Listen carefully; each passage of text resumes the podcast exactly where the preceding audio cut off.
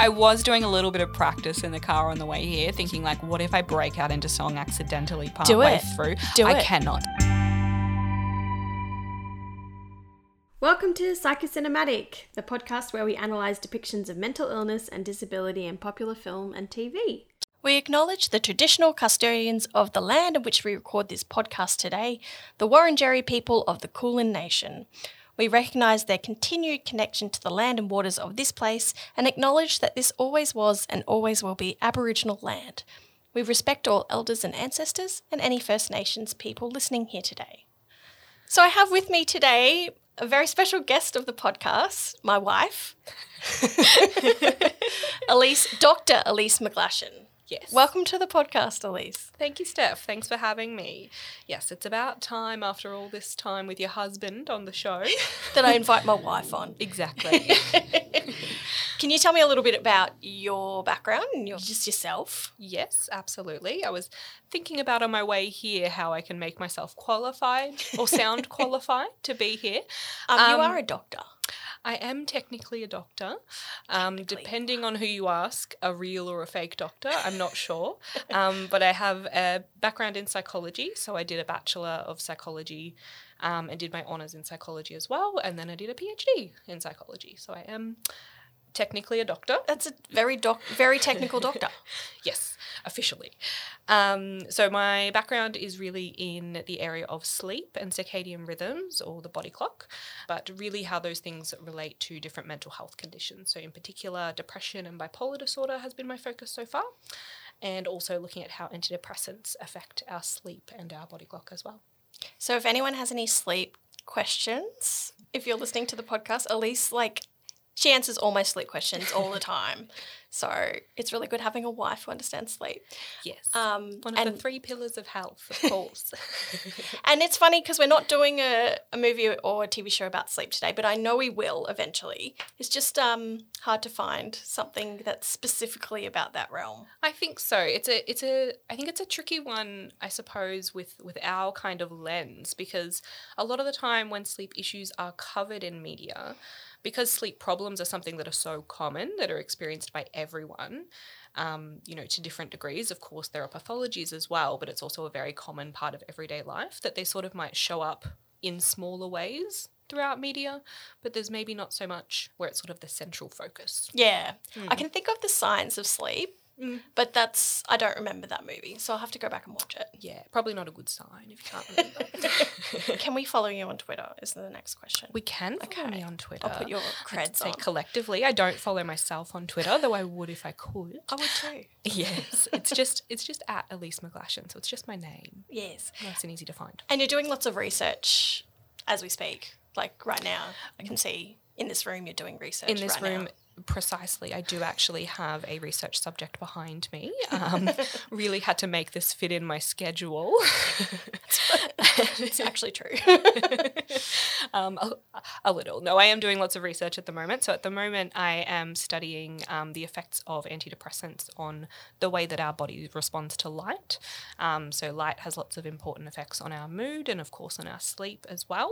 Um, and my work so far has shown that uh, antidepressants such as SSRIs, so the most common ones, tend to increase the effect of light on our bodies, and that that may be um, beneficial for treatment for some people, and on the other hand, may actually be um, some of the reasons that they don't work for lots of people. That's really interesting. but I'll link some of the papers in the show notes as well so everyone can have a read.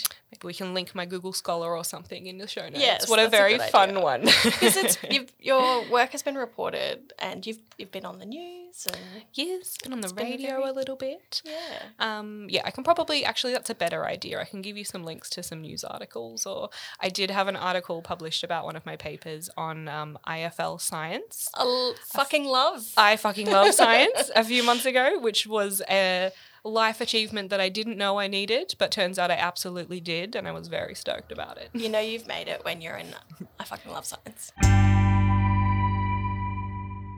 What we're doing today, I've been wanting you to be on the podcast to talk about this with me for some time now, possibly years. now that I think about it. Honestly, I think we discussed this before you started the podcast.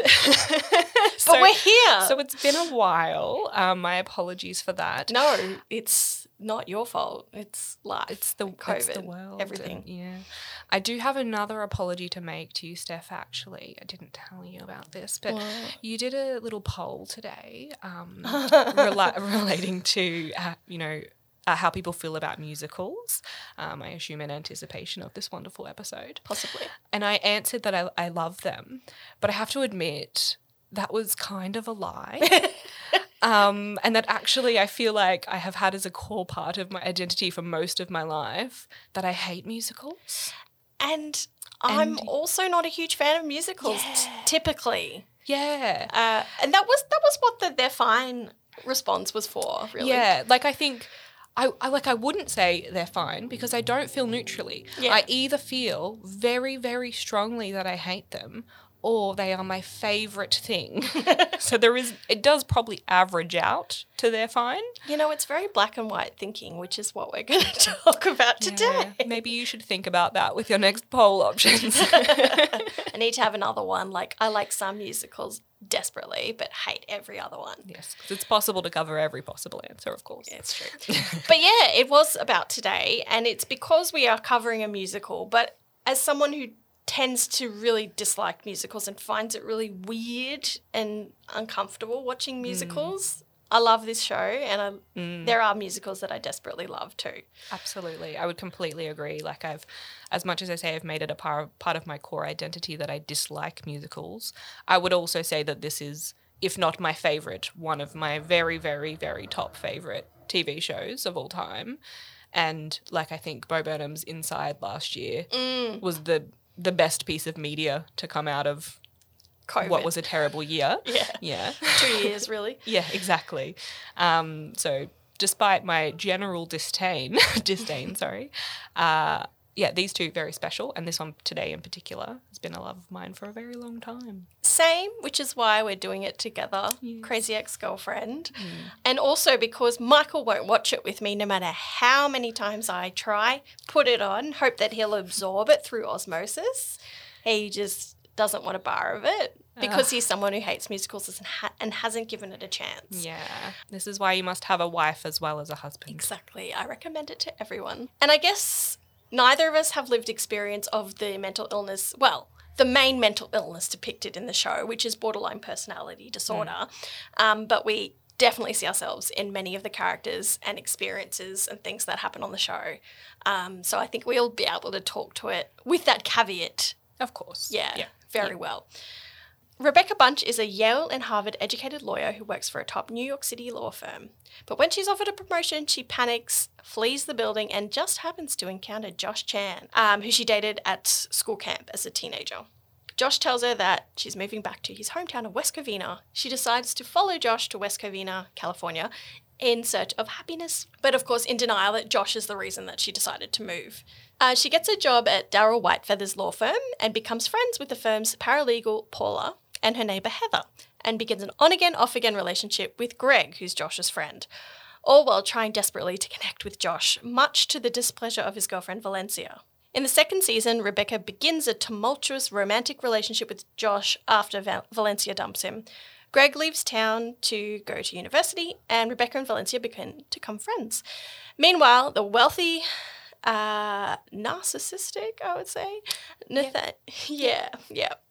Nathaniel Plimpton becomes a partner at Darryl's firm. Hoping to cement their troubled relationship, Rebecca and Josh plan to be married, but he leaves her at the altar to become a priest. Dun dun dun. In the third season, Rebecca's mo- emotional state hits rock bottom and she attempts suicide. She gets a diagnosis of borderline personality disorder and begins to attempt to take better care of her mental health, take responsibility for her actions. Um, she starts to date Nathaniel, and then a series of, of events leads to Rebecca pushing her stalker, who I think also has borderline personality disorder, Trent, or maybe he's a bit of a psy- psychopath, to be honest. Anyway, he's got a lot going on, I think. there's a lot there. Um, Trent, or is he just a boy in love? he's not responsible for his actions. She, so she pushes him off a roof, um, and then she's trialed, pleads guilty to the crime, and goes to jail, determined to take responsibility for all the actions she's done as penance. In the fourth season, she gets out of jail, quits her job at the law firm, starts her own pretzel making company, and then everyone sort of drifts off to their own sort of life commitments. And then Greg comes back. And with everyone being a bit more emotionally healthy, Rebecca feels pressured to choose between her romances with potentials Josh, Nathaniel, and Greg. And I'll just leave it there Yeah. because I don't want to spoil the ending. We will, but We will probably We- we definitely will. I spoil mean, the ending. And but I the- think that's a good place to leave In it. the interest of the fact that we probably will spoil the ending, I do want to add a, a fun little side note that Greg comes back as a completely different actor, and it is very hilarious the It's way so that they, well done. It yeah, the way that they achieve that change. Um, it's very meta, and uh, if you haven't seen it, you'll enjoy that. I Yeah, think. season four is really good. Like is. Valencia comes back, she's like, "I'm here for the whole series," and they're like, "What?" Of seasons and Yeah. events, cultural. Of holidays, you know, Christmas, Valentine's, Easter. it's such a it's it's a very meta show. It's so cheeky in the way it delivers itself, and it doesn't take itself too seriously, but it also is deals with some really serious things. It does. It manages to do that with a lot of humor and self awareness and also accuracy somehow. Yes, I don't know. See, that's why it's so perfect. I don't know how it achieves all those things at once. I don't know. Plus, it's a musical. Rachel Bloom is a, a machine. Let me just go through the criteria for borderline personality disorder. BPD, is a pervasive pattern of instability in interpersonal relationships, self image, and emotion, as well as marked impulsivity beginning by early adulthood and present in a variety of contexts, as indicated by five or more of the following nine traits. The first is chronic feelings of emptiness, emotional instability in reaction to day to day events, for example, intense episodic sadness, irritability, or anxiety, usually lasting a few hours and only rarely more than a few days. Frantic efforts to avoid real or imagined abandonment, identity disturbance with markedly or persistently unstable self image or sense of self, impulsive behaviour in at least two areas that are potentially self damaging, for example, spending, sex, substance abuse, reckless driving, and binge eating, inappropriate or intense anger, or difficulty controlling anger. For example, frequent displays of temper, constant anger, and recurrent physical fights. Pattern of unstable and intense interpersonal relationships, characterized by extremes between idealization and devaluation, which is also known as splitting. Recurrent suicidal behavior, gestures or threats, or self harming behavior. And transient stress related paranoid ideation or severe dissociative symptoms. And it's just important to recognize the essential features of a personality disorder in itself, because I'm sure we can relate to a lot of the symptoms presented in different ways, but it becomes a personality disorder when it impacts on your functioning. So it's impairments in your personality, self and interpersonal functioning, and the presence of pathological personality traits. So, in order to have those traits diagnosed as a personality disorder, the following criteria needs to be met. Firstly, significant impairments in self, identity or self direction, and interpersonal functioning, interpersonal being empathy or intimacy. One or more pathological personality trait domains or trait facets. The impairments in personality functioning and the individual's personality trait expression are relatively stable across time and consistent across situations. So it has to be in all situations that you experience this impairment. And the impairments in personality functioning and the individual's personality trait expression are not better understood as a normative for the individual's developmental stage or sociocultural environment. And that's important to recognize because most teenagers, particularly teenage girls, would would meet the criteria for BPD. I probably was one of them when I was younger. And lastly, of course, the impairments in personality functioning and the indiv- individual's personality trait expression are not solely due to the direct physiological effects of a substance, such as a drug of abuse or medication. So it can't be explained by drugs, alcohol, etc. We'll start talking about lived experience of the actors. I'll obviously start with Rachel Bloom, and I, I will try not to go too in depth because I think what we know about the show is they didn't actually intend for Rebecca to have borderline personality disorder at the beginning. I always say personality disorder. It's just your Australian that's what I'm coming doing. out. and then they actually research, you know, what what does this person who has all these traits, what are they Mm. likely to have, and then it sort of fit bill, which I kind of like. I think it um, possibly contributes. I don't want to interrupt you too much before No, you please go into do. this section, but I think that really contributes to how it is such an accurate portrayal of this particular condition. Because the reality is that as as human beings, we don't grow up knowing what the you know proverbial boxes that will end up being put in as an adult or Mm. whenever in life we might discover what the thing is that describes our experiences. And so, you know, we, we don't behave in exactly the ways that you would expect based on a on paper diagnosis. On a checklist, yeah. And it means that they they're able to portray a very like authentic human experience with varied symptoms that could fit into different boxes at different times and that change and evolve with her different relationships. Um, so that ultimately you end up with this really like yeah accurate and, and authentic representation that hasn't been built out of criteria. Yeah, exactly. And I think in um, one of our last episodes, Atypical, we talk about how they look like they wanted a checkbox, someone who ticks the box of, of autism. And in the end, he, he looked like a checkbox character. Um, and Eric and I were saying how they did auditions with people, but it wasn't what they were looking for. And those people with autism did get the role because it wasn't what she was looking for. And it's like, no, no, you should have gone with the person before you go to the checklist, which is what they did here. Um, because it becomes, like you say, more more nuanced um, and more more of an accurate, well rounded representation. Yeah, because I suppose the reality is of you know all people living with all number of different um, mental health conditions is that sure we have these checklists, but it's pretty rare that you find someone that meets every single criteria, Yeah. ticks off every single box, and so everybody is you know parts of parts of themselves that relate to that condition parts of themselves that don't. They might have some components and not others. They might manifest in different ways. And and so the reality is that if you try and build somebody with every single symptom to a T, you're going to end up with a very unrealistic Yeah, looking person. cartoonish. Yeah. And having said that, there are aspects of her character which is a little bit embellished and over the top, hmm. but it is an embellished over the top show, so it works. Yeah, exactly. I think yeah, being a musical serves it there and then there's a lot of sort of out there aspects, but it doesn't feel like it's in service of creating a very specific, you know, checkbox character. It's just sort of a a virtue of the show overall and perhaps Yeah. all of the characters have aspects of themselves that are like that. And it also also didn't start out by saying this person has borderline. Mm. Let's talk about let's portray this person right now. This is what our aim is. It wasn't really about that initially. Mm. No, yeah. So it worked out well.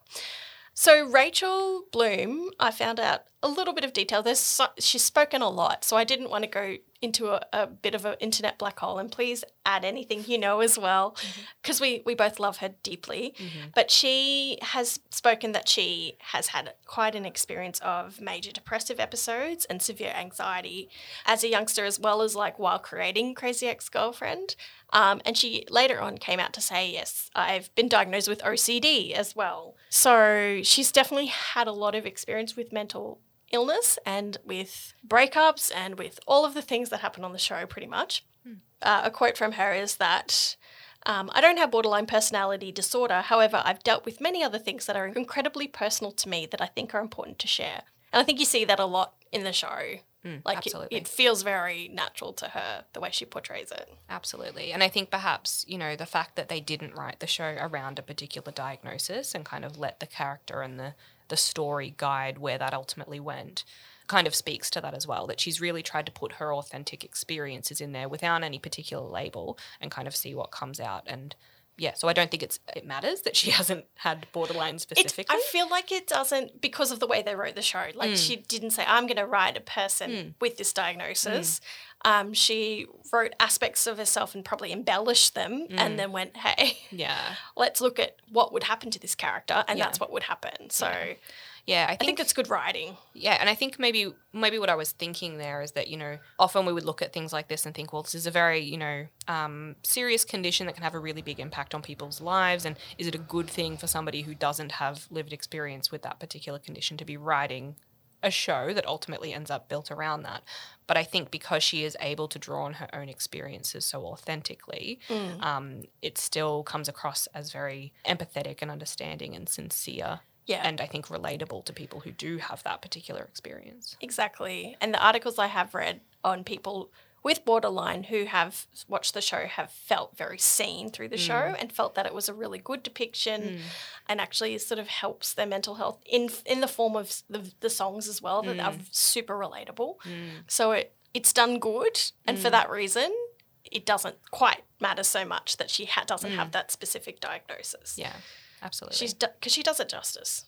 And as Eric Garcia said as well, just because you don't have the thing doesn't mean you can't create something about the thing. It's just how you do it. Yeah, exactly. And I think that she's, or this show anyway, let's not be too much huge fangirls of Rachel Bloom, although we are. Yes. Um, I think that she is a really good example, and this show is a really good example that that can be done respectfully and accurately, even by someone without that specific experience.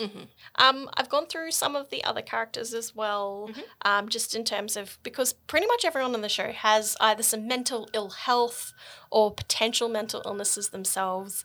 Donna Lynn Champlin, who plays Paula, um, did say that she's had during making the like the last season, um, has ha- had some mental ill health during that time, and she said she had to make some emergency calls to a therapist in that last season um, and was just like, I have no shame about that. You need to take care of yourself. And she did say it's been hard because of how I grew up and the dynamics that I set up for myself are very similar to the ones I play in this show. Sometimes it gets a little too close, so you shake it off, call your therapist, and it's back to work. So I thought that was a good quote to show a little bit of insight that Donna has experienced some of the things that Paula experiences on the show, which also I think rings true for an authentic, excellent portrayal of of Paula the character. Yeah, absolutely. And I mean, um, Paula, the character in the show, you know, doesn't at any point, I think we'll speak about this a little bit later, but um, she doesn't have any formal diagnoses. And so, yeah, it's interesting to, to see that Donna's life experiences, I suppose, came through in a very authentic way, which I think really speaks to, you know, we all have varying experiences with mental health and psychological well being across our lives. Whether or not we end up with a diagnosable condition that requires XYZ, we all have sort of relatable life experiences like that um, that can be very helpful for people. Yeah, exactly. Definitely. The character who plays Heather has also mentioned that she focuses a lot on her well-being, both physical and mental, and sort of explains about how you you you never sort of arrive at a place where all of a sudden you you figured everything out and everything is perfect, which is very similar to sort of her character's journey as well. Absolutely. The character who plays Josh as well, Vincent Rodriguez the mm-hmm. second. I think he's got like a Possibly. Yeah. thing at the end of his name. I can never remember when people have those, but good job. Yeah, he really struggled during the pandemic. So he's mentioned that he's had um, was really depressed during that time. So mm. yeah, it's definitely after the show was finished, but shows that he's in touch with his emotions and he mm. sort of plays plays those off really well. And Nathaniel, the character who plays Nathaniel, is also very into mental health representation as well in his career. So hmm. I feel like she definitely singled out people in these roles who were comfortable with mental illness, were okay with portraying some level of that and having those hmm. conversations about it, which I think hmm. is really Yeah, absolutely. Um, you know, varying levels across across the cast, I suppose, of you know maybe lived experience with mental illness, but certainly she's put together a team of people who are all very um, respectful and open and, and willing to talk about their own experiences growing up and their own experiences with mental health, yeah. and that really probably contributes to why we love the show so much. It's true. And I also I just had a thought too, because it's a very diverse cast in terms of representation of um, people of color and, and cultures and um, LGBTI representation as well. And they're all very theatre background because they, they can all do the triple, they're all triple threaders. They can sing, dance, and act. So to be able to bring people together all that talented as well as from all different walks of life is pretty incredible but also it probably speaks to the the community that they're from as well Yeah, I was about to say the exact same thing. I don't think it's a coincidence No. that when you bring together a, a group of triple threats who are so talented and who have really, um, you know, thrived in that community, that they also have a lot of self awareness and uh, very conscious of mental health and open to talking about things like that. and po- potentially have had their own experiences. Absolutely. because it is quite a maligned Yes. industry in Yep. which to be in Yeah. Before we discuss how accurate we think the depiction is, what I read from interviews is that they consulted with mental health professionals about her character and had a lot of psychologists and um, psychiatrists talk about what her actions and what the diagnosis would be. So they really didn't just like get out the DSM and go, oh, what do you reckon? They actually consulted with mental health professionals, which I really appreciate. So, like, from what you know, Elise, as a, as a doctor of psychology, how do you think the depiction of borderline comes through in the show? I mean, it's a it's a funny one to talk about. I think in terms of accuracy because well because of what we know about the fact that they did not set out to Yeah. to represent borderline. But I think that perhaps the conclusions that the therapist that they um, consulted with and, and the, the direction they decided to go in with the show based on her behavior is relatively accurate. Um, so one thing in particular that I think is very accurate, perhaps by happy accident, is that along the along the way, you know, she receives many different diagnoses for different conditions. You know, she's told she has depression, anxiety, insomnia. I actually was listening to the diagnosis song on the way here today, um, and there's a naturopath that tells her she's got a sex addiction. um, Good on you, naturopath. and we can, you know, putting the accuracy of those potential other random diagnoses aside, Yeah. I think that that experience is something that a lot of people with borderline could relate to. That Oh, they have this, hugely, yeah. this long history of being told they've got X, Y, Z. Oh, it's not that anymore. That's not going to work. Try this other medication. It's something else. Um, and so that in particular, I think, would feel very real and very relatable to people with bipolar disorder and is and is an accurate representation of a lot of people's experiences for Yeah. sure. I definitely agree. And I think that the fact that she gets to a place where she ends up in a very, very dark place where her life is threatened, that leads to that final diagnosis after being with Dr. Akopian for so many years. Hmm. That's I think that's probably an accurate representation of when it gets to the point of like, hang on, what is actually underlying all of the these symptom the symptomology right now. Luckily not not everyone gets to that point, but hmm. also not everyone gets that experience of having that longevity with a psychologist to get to that di- that final diagnosis at the end. Absolutely, which you know because it is sort of a an, an ongoing pattern of behavior that will impact people's lives to varying degrees across their life. Um, like you said, it's not necessarily something where you could just go in for one session and come out and Yeah. you've got you've got the right label and off you go. Here's a treatment plan. And you wouldn't want a psychologist to do that anyway. Absolutely not. Absolutely not. so what? Mm. And that's the difficulty with di- diagnosing borderline personality disorder is because a lot of the patterns of the disorder, such as having very unstable lives and relationships and very impulsive ways to avoid abandonment, can mean them leaving before you get to that point. Mm. And you see it in the show being presented with that confrontation from her friends and from Dr. Akopian. Her response is to leave. And mm. that's that's common. Um, so it's hard to get that stability enough to get to that diagnosis, which is why personality disorders are often hard to diagnose for that reason. Absolutely. And I think also, you know, maybe you can speak to this better, Steph, but also perhaps some some psychologists see it questionably as a helpful diagnosis. Um, because borderline in particular is quite stig- stigmatized. Yes, Um, hugely. And so it might be something that you're sort of cautious to diagnose someone with, even if you do have a suspicion. You know, I think in the show, Dr. Akopian, certainly once she receives that diagnosis from her psychiatrist, is very much in agreement about it. Yes. And it seems like perhaps had thought that for a while and had, for, for whatever reason, chosen to withhold that from Rebecca, yes. probably because of how Rebecca receives the news. Yes, thought that was really well portrayed. But it's almost like you have to pick your moment um, of going, "This is what I think you have," and, and they have to be at a at a place to be able to accept that. Hmm. Um, and it looked like Rebecca was getting to that place where she could accept it initially, which I think was very accurate. She rejected it, hmm. but then when presented with those nine symptoms, hmm. she couldn't help but accept it. And also her response afterwards of being like, "This means that I'm broken," was also very relatable. Sadly, yeah, I Yeah. think I, I would agree that that is probably a, you know, a bit of a roller coaster that a lot of people who have received that diagnosis have gone through. Yeah, which is mm. really sad because mm. there is like when she googles all the all the things, then the, the doctors all say, "Don't Google it, don't Google it," and of course she mm-hmm. googles it, and it has lots of really negative statistics, some of which are sadly true. Like there mm. is a higher likelihood of suicidal mm-hmm. behavior in people with borderline. There's even stigma around sometimes with in certain groups of clinicians of working with patients with bipolar disorder. Unfortunately, Exactly. Michael has mentioned that in his psychiatry he has- trainings. he has. um, which is really, and you can see Dr. Akopian gets very frustrated with the Becker Mm. many times.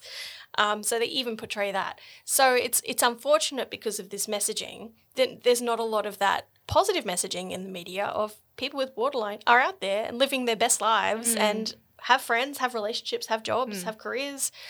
And there are tools available. There are going to be psychologists that want to work with you and want to help you cope and, and make sure that you have things in place to, to live your best life and do really well. Yes. And there's mm. also, you know, positives from that come with the condition. Uh, Like someone like Rebecca goes on to have a very creative, you assume at the end, mm. she writes her songs. Does she? Oops. Spoiler. And she's a very loving presence with everyone. So, mm.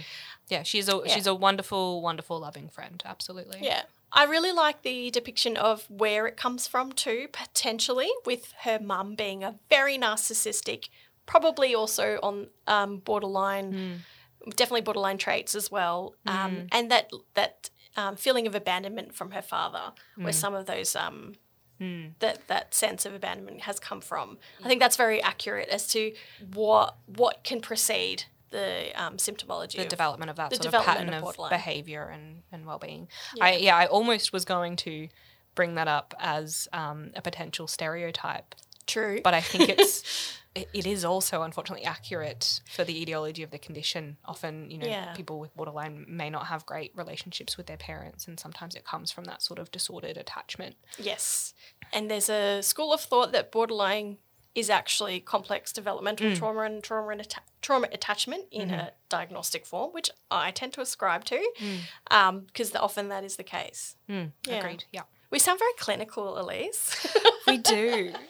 Um, so another thing that I think they portray quite well in the show and quite accurately um, is her tendency to experience some sort of dissociative symptoms and perhaps some also like it's not quite not quite psychotic symptoms, but you're thinking outside of perhaps the, the, realms of reality. yes, yes, definitely. Um, so some examples being, um, I mean, she def- definitely does dissociate in the show. There's a there's a few That's- examples of that. and I guess that's what she's doing all the way through the show with her musical numbers. Yes, exactly. Turns out, spoiler alert, towards It's all the end, happening in her head. we find out that it's all in her head. Yeah. Uh, not the whole show. I don't think it would be one of my favorite shows if it was a gets to the end of the fourth season and oh, it was all a dream. But you sort of notice in season two when I'm just a girl Yeah. love, she's like, oh no, I just created you. This is all in my head. yeah, yeah, yeah. So we, we know.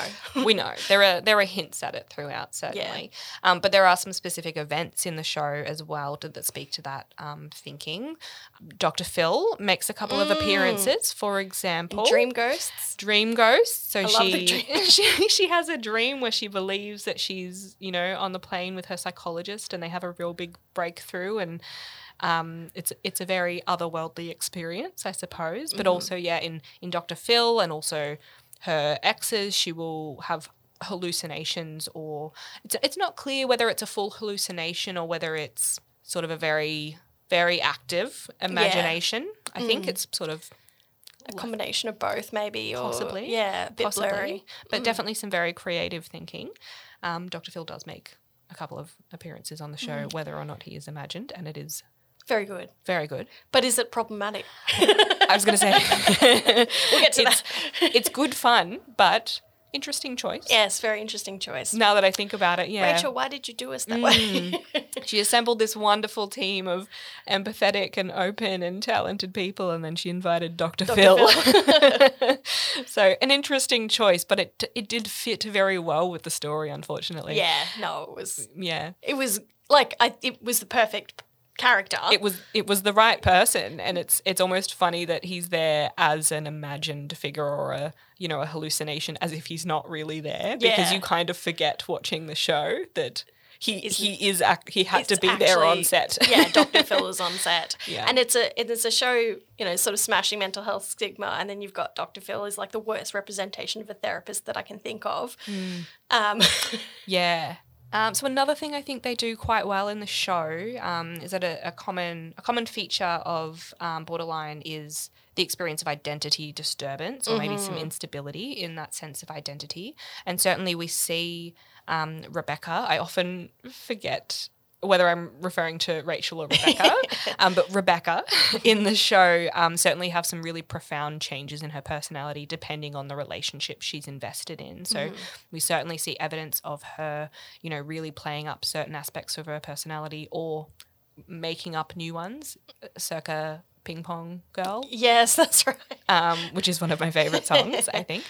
Um, but also, you know, even with her friendships as well, you know, she starts to feel some distance in her friendship with Paula. So she gets much closer with this younger group of gals and starts to really take on their sort of persona and their interests and even their fashion sense and Yeah. things like that. And so she's really clinging on to these aspects of their identity to try and kind of craft one for herself, I think, to try and feel a bit of stability there. Yeah, and same in the last season when her friends are sort of moving on and buying houses and getting having kids and getting married and she's like, "Well, I'm not there, so I've got to be fizzy with the cool kids." Exactly. Um, and even things like with sexy French depression, like yeah. I'm just gonna I'm gonna be the depressed sexy girl now. Yes. Yes. When she is genuinely depressed, but it's also like putting it on like this Mm. is me, which is often I've definitely felt that way as a teenager. Like I'm feeling down, so I'll just be the depressed girl in a in a sort of glamorized sense. Mm-hmm. Yeah.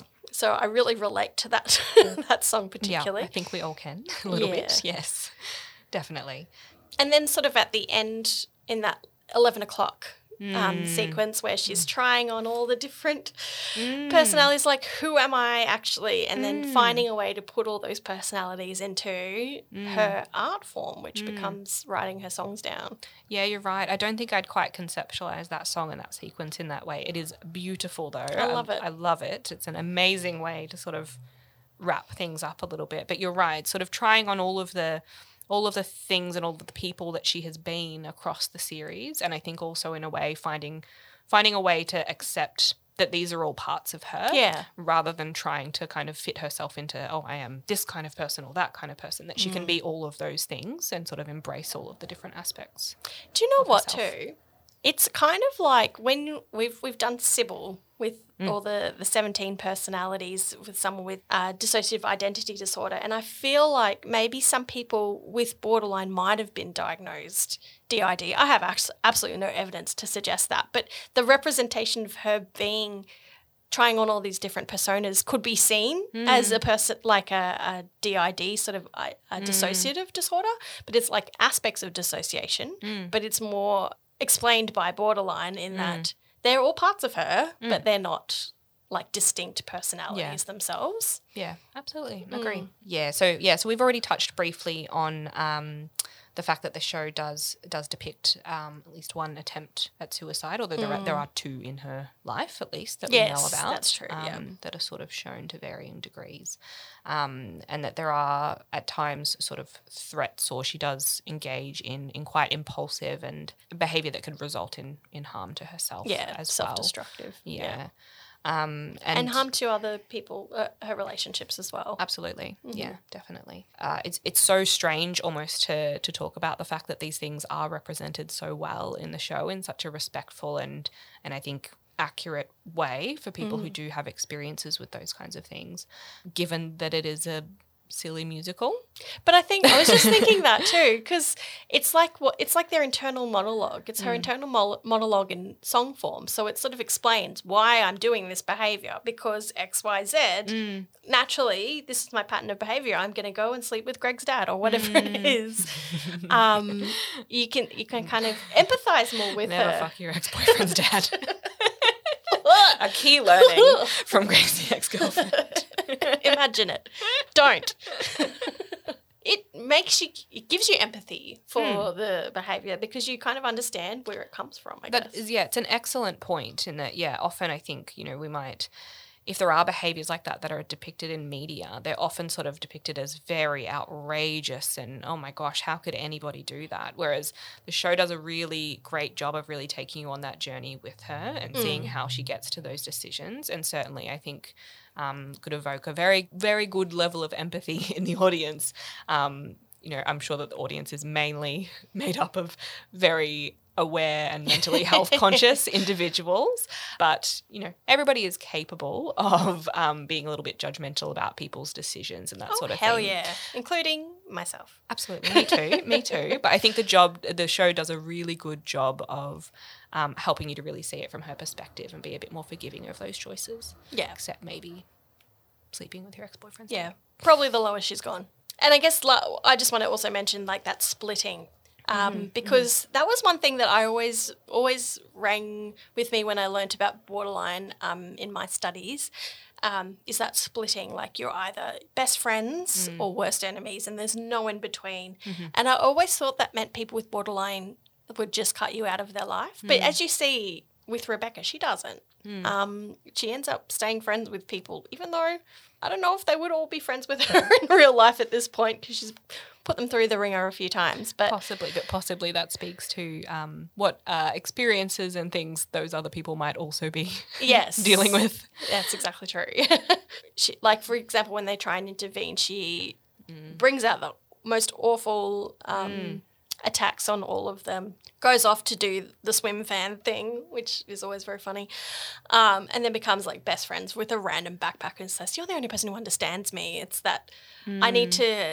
and she's like that with all the the guys in the relationships too. Hmm. She she very much gives all her intensity to one person, and if that isn't given back, or something goes wrong, then it's oh well, no, I've blown it. I'll mm-hmm. go to the next person. But that doesn't mean the previous person isn't hmm. also a, a p- possibility. So it's that instability, really. Yeah, yeah, agreed. I think I probably would have, you know, at some time in the past also conceptualized that splitting in that way of that, you know, you're my best friend until you're not, and then you're gone out of my life. And Yeah. that's probably not the reality of how most people experience that kind of instability. Like you said, it's much more sort of waxing and waning and sh- very harsh turns, but not necessarily cutting people out of her life. So I think um, when I was thinking about this sort of idea of um, maybe the splitting and some of the emotional stability, um, I was thinking today about how really to some degree, and not to not to minimize the experience of people with borderline because I absolutely don't wish to do that, but that they're actually much more relatable experiences than I think we give credit for. And I think a lot of people can relate to having periods in their life where they're perhaps a bit on and off with their friends or they have a bit sure. of instability because of things that they've got going on. And I, don't- and I don't mean to suggest that it's to the same degree or that, oh, it's just normal and, and get on with it by Mm. any means. But I think it's a real shame that the condition is so stigmatized Mm. when actually a lot of the experiences of people with borderline are just perhaps more extreme versions of pretty, you know, normal things that we all experience Yeah. in relationships. Yeah, 100%. Yeah. We all go through the highs and the lows that she experiences in her relationships with people and her friendships as well. Hmm. But it's at a different level, I guess. Yeah, Yeah. yeah, It's about that sort of, I guess, impact that it's having on your life. You know, mm. perhaps for some people it doesn't have sort of a functional impact or doesn't impair their mm. ability to engage in their relationships and their work and their life and that sort of thing. Um, and that's where that line is. Yeah. But but really, they're not. You know, they're not otherworldly experiences. not at all. Relationships are difficult, and and also life is difficult. Don't we bloody know it? Yeah, and so yeah, I think um, the the show does a really good good job of humanizing those experiences Yeah. and making it clear the how how just you know perhaps relatable they are to a broader audience than people would assume. Definitely. I think she says at one point she's so used to living life in the extreme, she doesn't know how to be just in sort of an okay state. Yes. Which I think speaks to it. It's we've all been in those extremes. Mm. For Rebecca or someone with borderline personality, being in that sort of nothing much going on, just plugging away is hard. Like Is- it's and not is, is the a unusual comfortable feeling. Yeah, it's is not the uncomfortable comfortable feeling. Yeah, exactly. Yeah. Should we talk about the depiction of therapy Yes, let's. treatment? Absolutely, love to. What do you think about Dr. Akopian? So I, I love her as a character. I think she is really great. And I think there's a lot of scenes with her and Rebecca that are really good that I think, you know, perhaps a lot of us have had or maybe wish we had a therapist who would be so direct and, mm. you know, supportive but also critical of Yeah. our behavior. I Yeah. think she does a really good job of balancing that um, those two aspects of therapy. Definitely. Um, I do have some some negative things to say. Um, Mm-hmm. Tell do- me. Okay, okay. I might Um, agree. While it is one of my favorites, and I believe it is actually the song that you introduced the show to me with. I think Really? this session's going to be different. Yes. Song. I remember sending that. I think yeah. I posted it on my Facebook wall. was it? Was that, oh, we're just becoming friends. Yeah, I know. Here we are. That was, that was uh, risky. it was risky, but it paid off, both in friendship and in me enjoying the show a lot.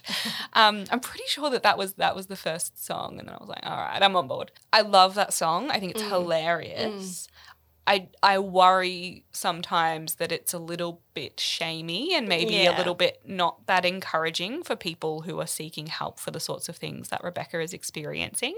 I I totally agree. I think that song was written for therapists, not for therapy. Agreed. But then I but then I become really meta with it and I'm like, Mm. okay, but then if we as the audience are like, oh, this is for therapists because it's so relatable, it makes me think, are we are we then perceiving all therapists as like really tired of Oh, their God patients? Here and, comes like- that client again. Exactly, exactly. Which I don't think is the reality for most therapists. I think relatable, absolutely, but it's not how most therapists are approaching every session and Yeah. every patient and, and that kind of thing. And yeah, I worry.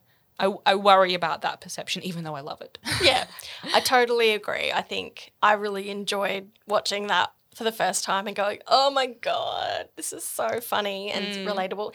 Especially the my requisite therapy shawl. yes, yes. to be fair, some of my favorite parts are very benign and not, you know, Because it's true. We are either wear statement shawls, statement necklaces, or statement earrings. Mm-hmm. Yes, that is always the case. absolutely. it's definitely very interpretable as you clients are very draining on us sometimes and we get very frustrated with you and just want you to fix yourself. Hmm. When um, that's you know i'm sure all of us therapists have those feelings at some stage but you know because we're humans too and we we carry a lot hmm. but most of the time good therapists don't have those feelings and are very empathetic and understanding and know that there's a process and a journey and hmm. and I think on top of that song there's also the fact that she's been with Rebecca for so long despite the fact she breaks quite a few boundaries very early on and Literally breaks into her office. yes and probably should have referred her on for her own mental health Yes, possibly, but she persists. But she so we've got to give her that. Yeah, she does. Um, and good thing she doesn't take health insurance, as she said. she charges more than I charged when I was in private practice. Yes. Expensive, but you know, it shows what therapy is required in order for someone to make change. Sometimes it takes years of therapy. Absolutely. If they if they do have something like Yeah. BPD where you need to have a, an attachment with your client that is Mm. is unconditional and continuous and isn't going to stop at the drop of a hat Mm. because for that person to make change and to be at the at the it was really she was holding a space for her for when she was ready to Mm. start to delve deeply it was there for her and that takes time Absolutely. Absolutely. I did just want to quickly make a joke about how the fact that she's very expensive is definitely an accurate portrayal. Um, Yes. At least in America, we Yes. have we have an okay system here that means that hopefully most people can get access to affordable mental health care. still Um, a big gap though it still can be a big gap. I'm Mm. very lucky that my my psych is a very.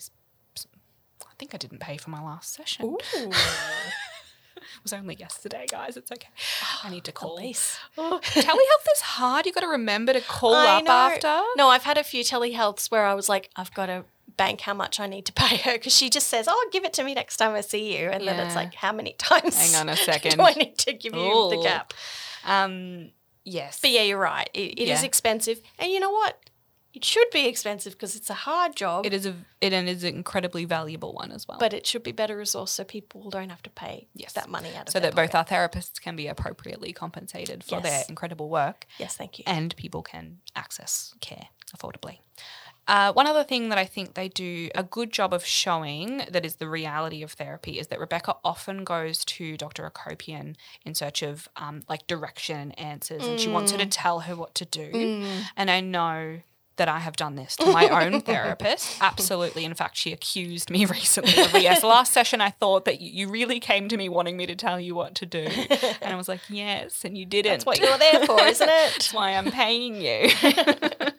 um, but I think they did a good job of showing you know, the reality that Dr. Akopian doesn't just tell her what to do with her No. life. She certainly questions her decisions when she, uh, Rebecca's decisions, that is, when she feels that they might be impulsive or harmful or she needs to, you know, better consider the repercussions of what she's doing. Mm. Um, but she never directly instructs her on how to live her life. And I think Mm. That that is an important accuracy to show. I think they did that really well because you could sense that she could have told her what to do, but Absolutely. she holds back, and that would have ruined it. Mm. And I think she probably knew Rebecca being Rebecca, and you know we're not supposed to do this anyway as therapists. But if she was to tell Rebecca what to do and it doesn't work out, well, she might lose a client and lose that Mm. relationship. Absolutely. And lose all that progress that she's made. Yes.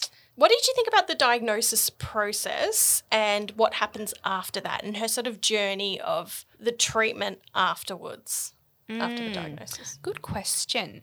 I mean, as we've discussed, I don't myself have um, borderline personality disorder, so I can't speak to that on a personal level level of how accurate it is for my journey. But I do think I do think the process of how she gets there is quite accurate. I think the fact that it's sort of a very long process, as we've talked about, with many inaccurate or inappropriate diagnoses along the way.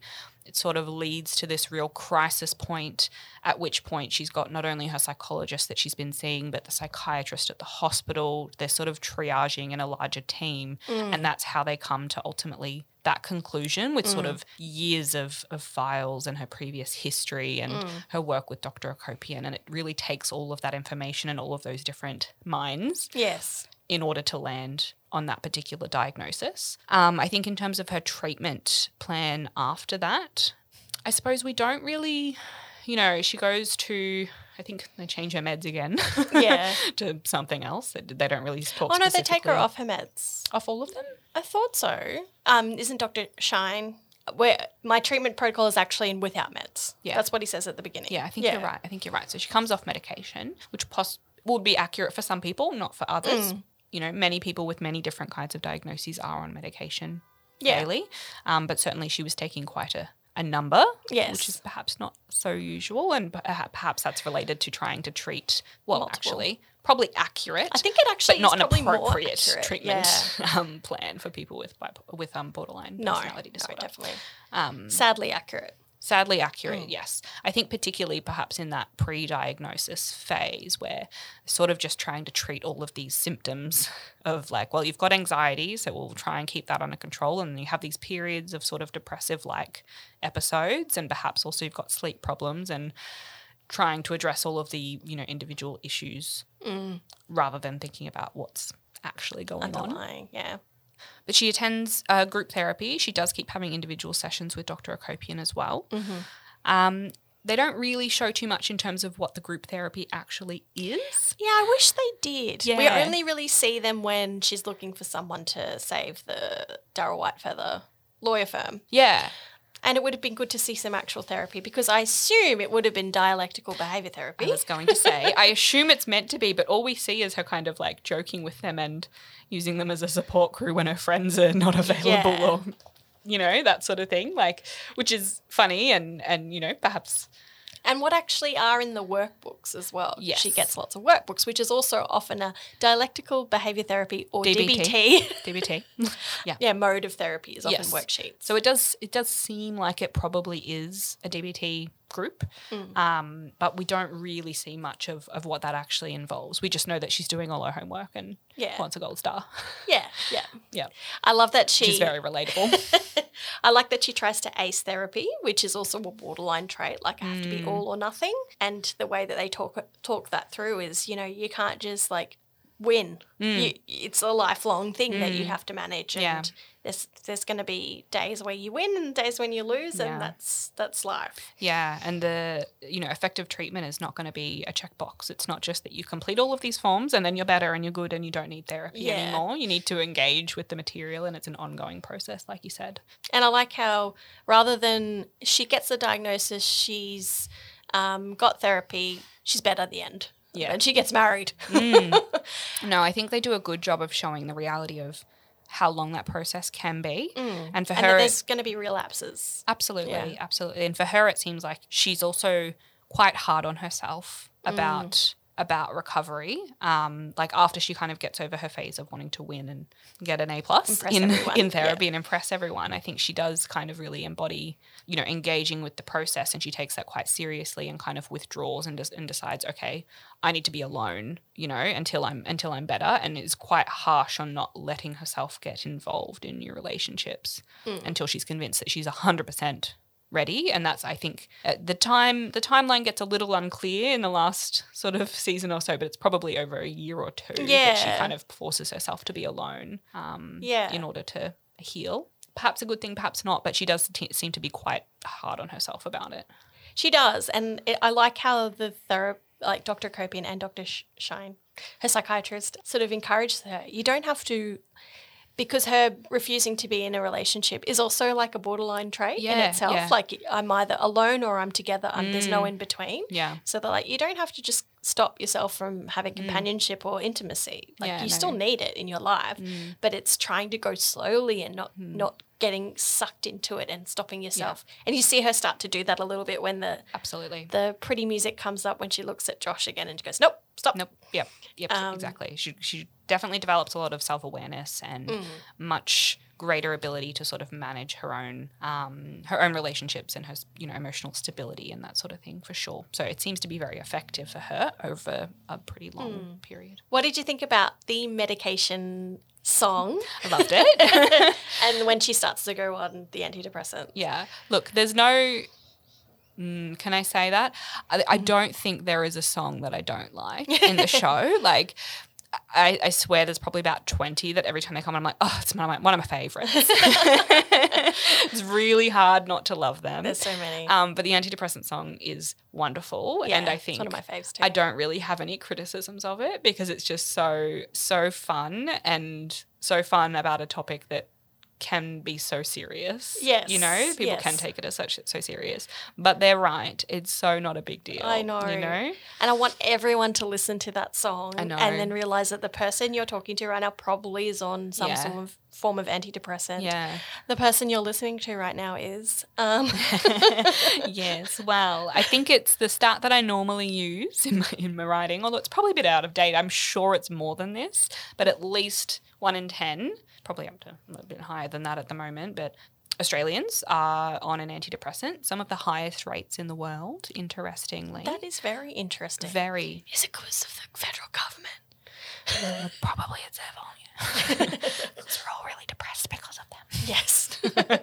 this isn't a political podcast. No, no. It's it is actually very interesting because you would kind of think instinctively that a lot of the almost Nordic countries where they have those issues with day day length. Maybe this is an mm. instinctive thing to me as a chronobiologist. but anyway, we know that there's really there's really really high rates of depression in areas where um, they don't get much sun for lots of the year. Right? They have really really short days, um, and so I kind of would have thought that there'd be highest antidepressant use there. But but no, Australia is amongst the highest. Um, our use of antidepressants exceeds most countries in the in the Western world's use of antibiotics. So the average OECD countries' use of antibiotics, we use more antidepressants than that. That is so wild. I would not have thought that. I know. Maybe it's because of our, you know what? It's probably got a lot to do with our history and the fact that we were created from mass Hmm. genocide.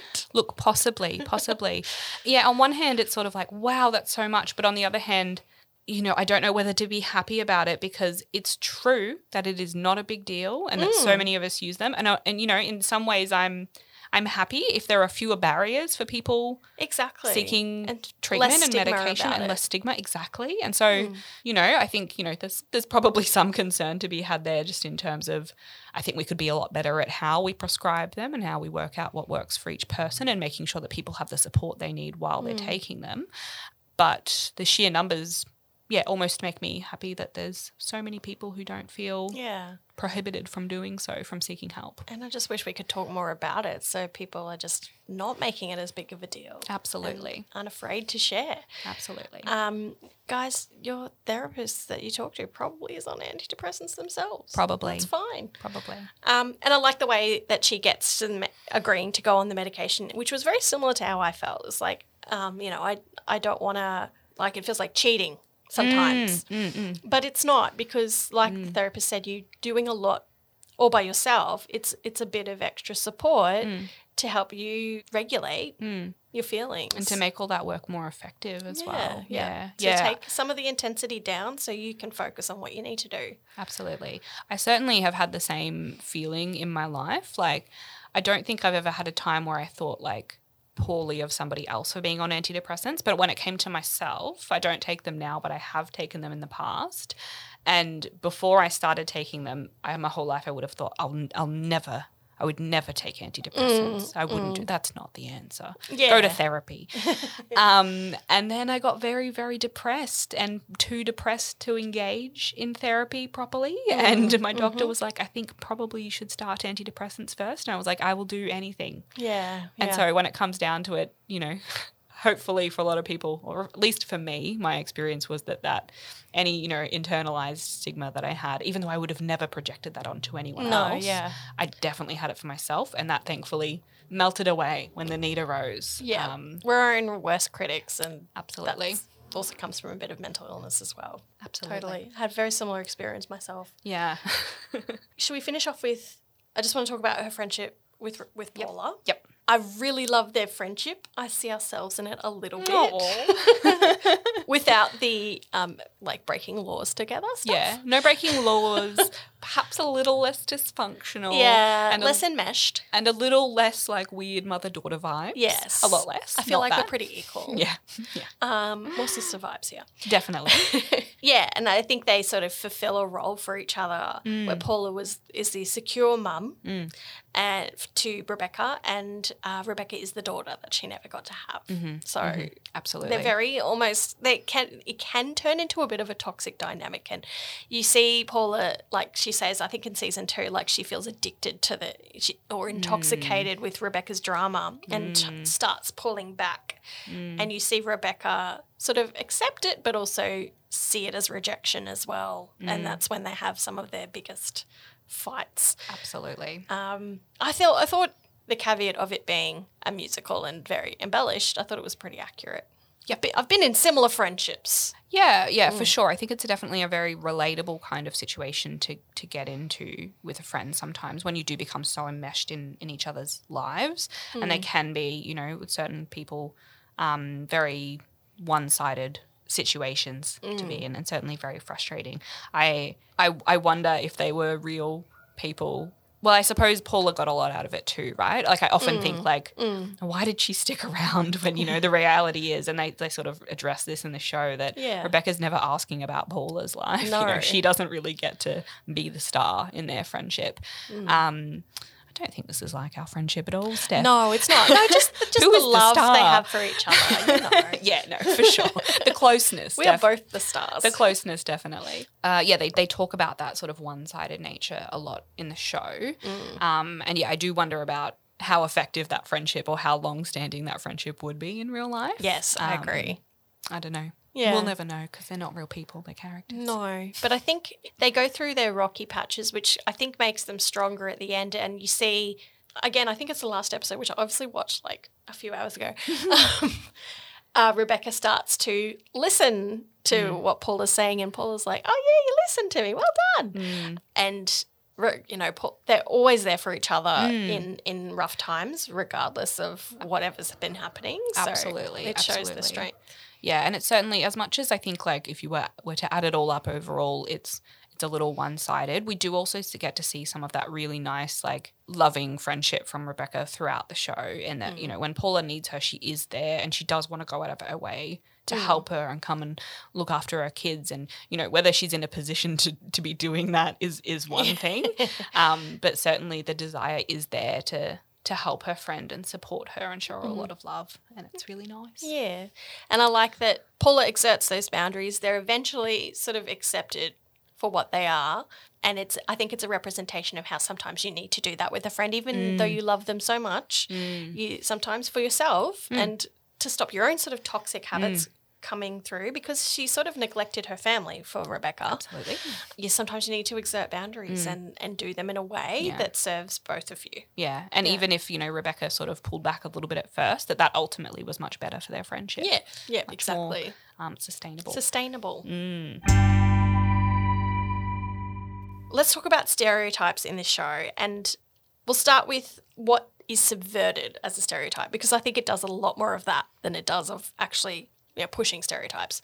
Agreed. Uh, firstly, I guess the manic pixie dream girl is mm. basically what Crazy Ex Girlfriend is trying to subvert. Mm. Like, if this person really existed, they're not the dreamy person that mm. has no backstory that you want them to be. Exactly. Yeah. Some of the behavior that we sort of associate with the manic pixie dream girl, like if you actually flesh that person out into a three dimensional character, would probably look something like Rebecca. Yes, yes, Um, exactly. Yeah.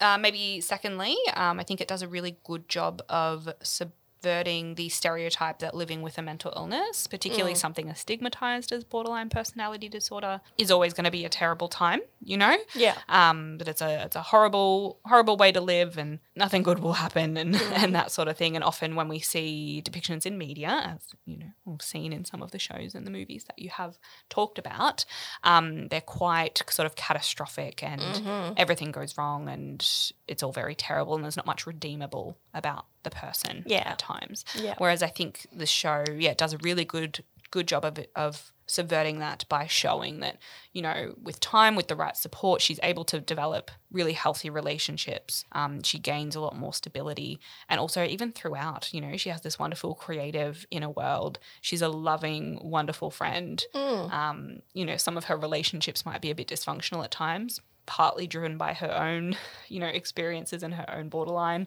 also partly driven by issues that her partners are certainly experiencing at the time which i think is relatable for a lot of people. Definitely. um, but ultimately you know she is able to to live a, a fulfilling and, and full life. Yeah, yeah, a creative life too by the end of it. absolutely. And I think just in terms of borderline itself as well, when you go back to movies like Girl Interrupted, it's like you don't want to be with this girl. she's sexy, but oh, she's crazy. she's a handful Yeah, you, it really smashes the stigma about borderline. And there's not really a lot of movies or TV shows that touch on that, apart from it being stay away from this borderline mm. crazy person. yeah absolutely It also smashes the stereotype around medications, as we've mm-hmm. already discussed, which I Agreed. So love.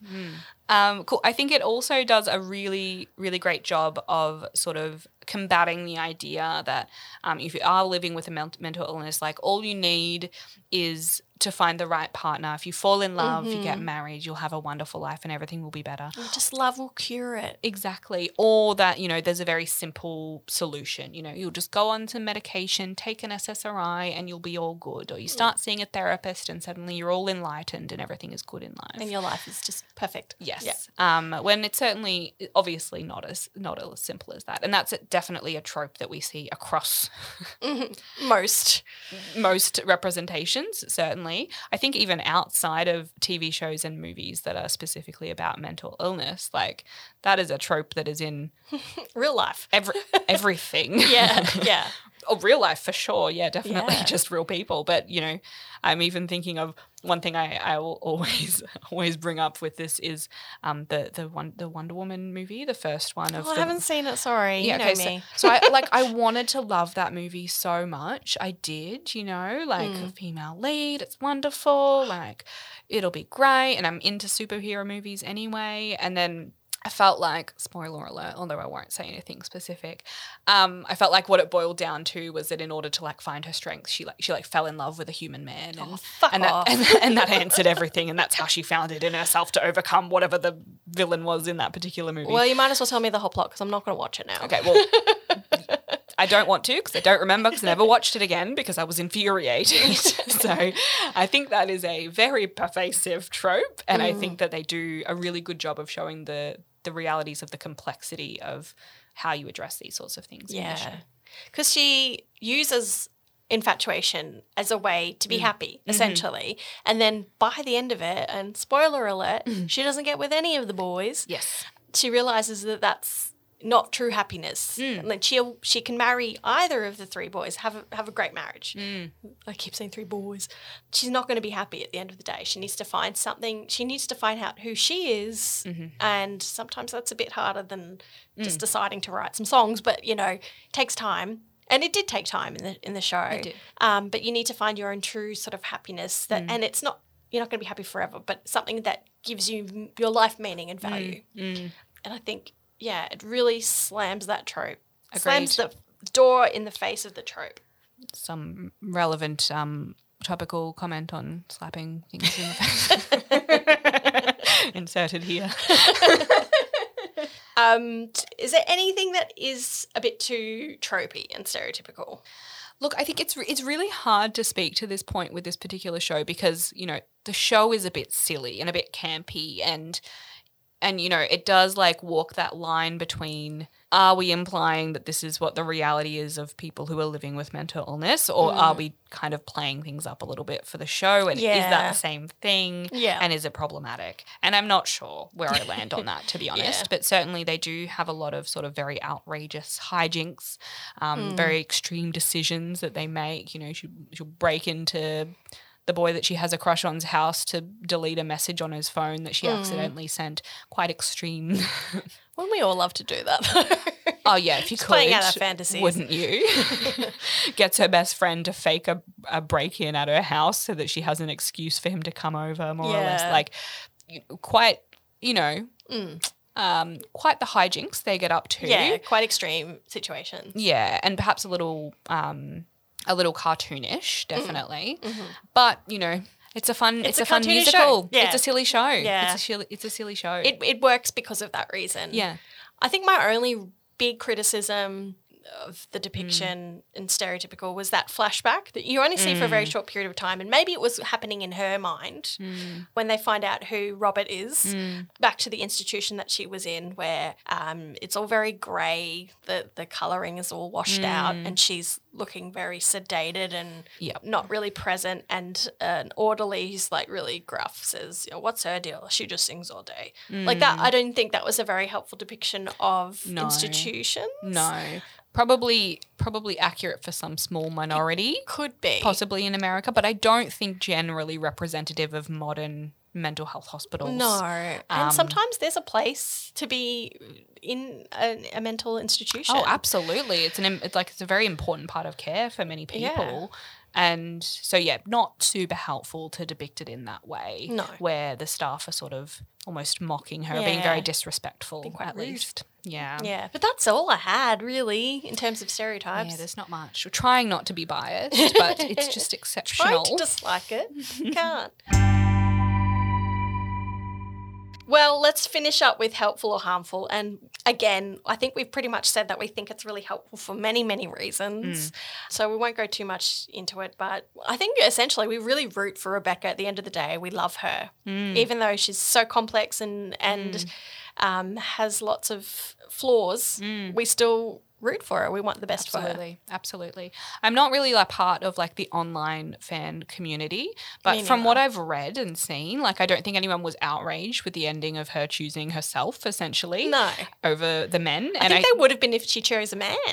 I think so, mm. possibly, which I think really speaks to how much we we are invested in her and her well being and her story, and not mm. like you know getting too obsessive over particularly particular couples in the in the show. I'm sure everyone has their favorite, Nathaniel, but I think I liked First Greg better. First and I Greg would have was gone pretty with good. First Greg. Yeah, yeah, that's Anyway. I, and so I think that really speaks to the fact that they really managed to get us on her team, and that that is so helpful for particularly someone with a condition which is so often stigmatized um, and not very well represented in media at all. Absolutely. Um, so something else that is helpful, I suppose, it just speaks to you know what we've already covered in terms of accuracy, like her journey that she goes through with her diagnosis of initially kind of being in denial, coming to terms with it, coming to terms with what what it means, what her treatment plan is going to look like, that sort of thing. We talked about that kind of roller coaster of emotions relating to her diagnosis being quite relatable and quite accurate, mm. and I think that that, is especially helpful. You know, all of the yeah. very accurate portrayals of experiences related to borderline and mental health in general are very helpful. But I think mm. that in particular is something that I don't think I've ever seen. No, and I've actually never seen the DSM directly quoted accurately. Yeah, like when Dr. true. Akopian goes through all the nine traits, True. they are the nine traits. Yeah. It's it's a far cry from when um, we did uh, identity, and they're like, he's a he's a category five um, dissociative, which is not a thing. Not a thing. Was never a thing. I don't know what that is. Doesn't come from any version. So Yeah, it is really helpful for someone to actually see what what that experience is like, absolutely. and that it's it, there's so much hope there. I like how at Mm. the end we see hope for her. Whereas a lot of people, if they see I've got a, a diagnosis of Mm. BPD or, or any personality diagnosis, the feeling might be hopelessness Absolutely. Absolutely. Or doom, which is really not what you see in this, which is great. No, no, indeed. It is also a very diverse cast, as we've Yes, talked about, that's which is helpful. Very Um, helpful representation. Very good. Um, obviously, there's some holes there, as we would expect. Mm-hmm. Um, there's not no no main characters with with disability, for example. No, not many. Um, Can't think of any. And it's kind of when there is some sort of like visual difference, it's seen as a you know a bit of a joke. yeah, Yeah. yeah. Yeah. So that's not that's not good. that's not ideal, is it? No, it's not good. Um, but but general generally better diversity than we generally Yeah. would see in a like CW sitcom. that's exactly right. Yeah. so it's And LGBTI storylines too of coming out. absolutely That is a is a like a revelation for Darryl, Mm. but then not really a revelation for um, Valencia. for sure. Absolutely, we didn't even get to talk about that. There's oh so. Oh God. I mean, we are covering So four much. seasons of a show in in one episode. So there's a lot there that we could talk about. But yes, certainly that representation is is wonderful as well. Is there any ways it could be harmful, Elise, Dr. Elise? So, in terms of ways that it could potentially be harmful, I suppose that, you know, inherent in the fact that it is a musical and it is a bit of like a sitcom, other than that, it's quite light-hearted, it's very campy. Um, you know, it could be perceived as sort of making light of some very serious Yes, things. that's true. Um, I don't think that anyone in this room would think that that is, you know, blanket rule a bad thing. Like, not to make light of, but to, you know, have fun with our depictions of of those things and with our understanding of them and our representations of people as whole human beings who, yes, have parts of themselves that might be quite dark and difficult to deal with, but also have dimension. And it kind of makes it accessible in this format, Mm. which makes it, it's obviously portrayed in a fun way. Yeah, absolutely. And it's kind of like incepting people who like musicals and fun things into Mm. Totally. also becoming more aware about mental illness. Absolutely. Although it does run the risk of perhaps limiting its audience a little bit because it is That is true. hard to get people to watch it because it is a musical and you describe it to them and they're like, mm, I think I'm okay. And, you know, could, I'm overthinking it so much. Yeah. Could it, presented in a musical format, make you think, oh, only people who like musicals will get it? Yeah. Mm. Or will have that mental health illness awareness or have that mental illness? Yeah. I hope not. I don't think I so. hope not. I hope not. But it, it does potentially limit its audience. But I don't think that that makes it inherently harmful for me. No. It might, you know, reduce the impact overall, but I don't think it makes it harmful. But that's putting a lot of pressure on its shoulders to be more accessible than it already Absolutely, is, which to is make- often the case. and to make a perfect show with a diverse cast that covers a range of very important issues in a really fun but serious but accurate way that is appealing to everyone. And look, it a does little much to ask. as good a job as it can. It does a fantastic job. I did um, see a very interesting. Um, it was a TikTok. I'll just be honest. um, discussing this idea of you know comparing um, Rachel. I've got to swap between my names. Rachel Bloom and her creation of Crazy Ex Girlfriend, and the recent you know Inside the special from Bo Burnham Yes. because a lot of the time people do think like oh it's like a silly like you're you're limiting your audience it's a kind of a thing for girls Yes. and that sort of thing when i think you know inside is evidence that those kinds of you know musical comedy really relatable really real issues but also a lot of fun and a bit silly at the same time it's it's almost like the exact same genre of content really Exactly, yeah. and yet Insiders had such penetration in society it's so broadly applauded And- Everyone watched it, everyone loved it. Yeah. It was and there was no question rated. of, oh, but it's a musical. No. No, no one no one was concerned about that. No. That I spoke to. No. I spoke to everyone. Yeah, no. And I certainly, like, I do encounter people in my life who are resistant to watch Crazy Ex Girlfriend because of the fact that it's a musical. Yes. Who I think simultaneously loved Inside. So Yes. I do so do you think it's a gender thing? I do think it's a gender thing. I'm going to mm-hmm. play the gender card. Play the gender card. and that I do think it is it is more difficult for for Rachel and for Rebecca the character as a woman mm-hmm. to to gain that sort of broad appeal. I think it comes back to that trope of the the general society, i.e. men, deciding that things that girls like are not cool. yes. And so I think it's done a wonderful job of having such an impact that it has despite fighting against that particular Yes. Exactly. I, I totally agree. Mm. I do wonder though, because Crazy Ex Girlfriend is like four seasons. It is. they're quite long episodes. Whereas Inside is two hours. Yeah, for sure, for sure. So there's that. But There also, that, but- it's also not that because, you know, Succession is four seasons with long episodes and everyone raves about it. So it's not the same thing. it's not that much of a show, and like you don't have to work that hard to convince someone to watch Inside, whereas you do have to work that hard to convince someone to try Crazy Ex Girlfriend. and even then, they won't. yeah, and they won't. Yeah, that's so true. And it just speaks to the fact that we still don't have adequate female representation and love for those female represented shows. Absolutely, and also just respect for things that women like. Like what we like. Mm. They're good. Usually they're good things, and also sometimes they're things that might involve really complex depictions of mental health experiences and emotions. And I know that men are afraid of that, Mm-hmm. but we put it in a nice, fun musical for you. So Yeah. So sit down, shut up, and watch it. yeah, Should we think about our final scores?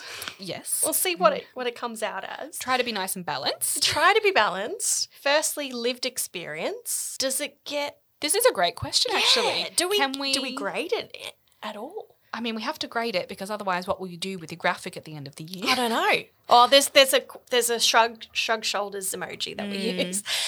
I don't know. I think we should grade it because even though it didn't set out to be about BPD, once it did set out to be about BPD, we can assess them on how well they brought people in with BPD in the show. And I don't think they did. They didn't. But they did talk to psychologists. They did, which is not the same thing, but is helpful. And I do think we have to give them some credit for the fact that, you know, initially when they were writing the show, Rebecca, uh, Rachel, Rachel was writing about, Rachel was writing about experiences that were true to her life and that mm. were very personal to her. And sure, ultimately it ended up with the character receiving a diagnosis that she has not had. Mm-hmm. But I don't think it's fair for, for us to discount you know the lived experience that she does have that's relevant to the experiences in the show before mm-hmm. the diagnosis. I agree. Maybe we give them half a point. Yeah, Are you comfortable with half a point? I'm comfortable with half a point. All right. Thanks, Dr. Elise. Accuracy. I think in the context of it being a musical, I'm pretty comfortable with giving it a point because it Yeah, nails full, yeah. things more than most shows do. Agreed. It did it did a wonderful job. Um, you know, perhaps accidentally at first, but But then doesn't matter. It was it was some wonderful. some of some of the best things are happy accidents. Exactly. exactly. Uh, stereotypes. I think this is a hard one too because it is a very uh, over the top sort of representation. I think it smashes so many stereotypes at the same time that I think I'd like to to gi- give it a point. Agreed. Yeah. Agreed. Good, Um, good. Yeah, I think it does such a productive job of, of smashing them. um, that that overcomes any of that. Like to be honest, we were trying to be balanced. We were trying. and I think that you know we can give um, audiences enough credit that you know they can appreciate that something's a, a little bit campy for a TV show, Yeah, and it's not meant to be taken very literally. It can be both things. It can be both yeah. things for sure.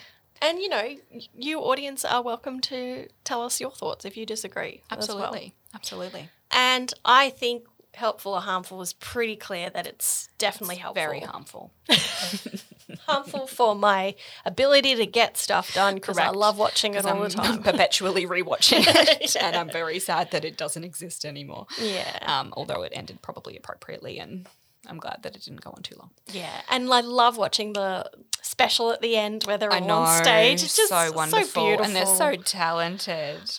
I really hope she does more stuff. I haven't really heard, apart from her appearing on RuPaul's Drag Race a fair bit, Mm, which was exceptional. Yes. she is an exceptional guest judge. very much so. Mm. She also comes on the um, Drag Her podcast a fair bit to talk about Oh, RuPaul. nice. So, um, but other than that, I think I she's don't been busy having a baby. Yeah, she did have a baby. Yeah, Also, I didn't mention this earlier. Um, co-writer Adam Schles- Schlesinger sadly passed away of COVID, mm, like mm. early on in the pandemic, which is really devastating because he was extremely talented. He co-wrote most songs. yeah, yeah. Very sad. Very Yeah. sad. Well, on that sad, somber note, Indeed. and the siren that we can hear, Yes. Thank you so much for joining me on the podcast. Thanks for having me, I Steph. had such a good time. I've had a lovely time. I'm really honoured to have you here. And please, yeah, if you are interested in Elise's research, please check it out. Follow her on Twitter. She'll tweet you with latest stats on sleep. There won't just be stats. Sometimes it's fun commentary Yeah, on and fun commentary. science and I don't know And also just general general stuff. levity. General stuff. Thank you so much for listening, everyone. Uh, don't forget to subscribe uh, to our Patreon if you'd like some bonus content, including potentially some bonus stuff with Dr. Elise. Oh, And give us a rating. Give us a rating on Apple Podcasts. We need more. you do it. We need to bump up that score. Thanks for coming. Much appreciated. And we'll we'll bring you out with a rendition. No, I'm joking.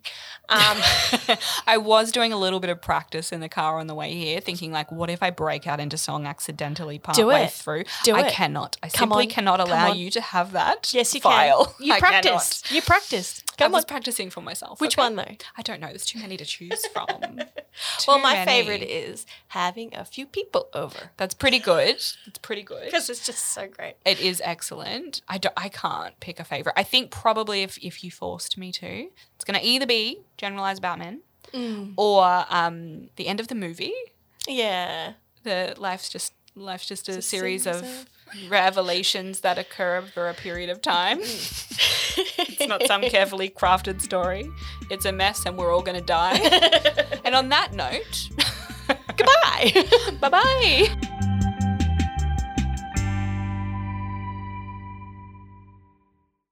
This podcast is not designed to be therapeutic, prescriptive, or constitute a formal diagnosis for any listener. For a longer version of this disclaimer, please check the episode notes on your podcast app.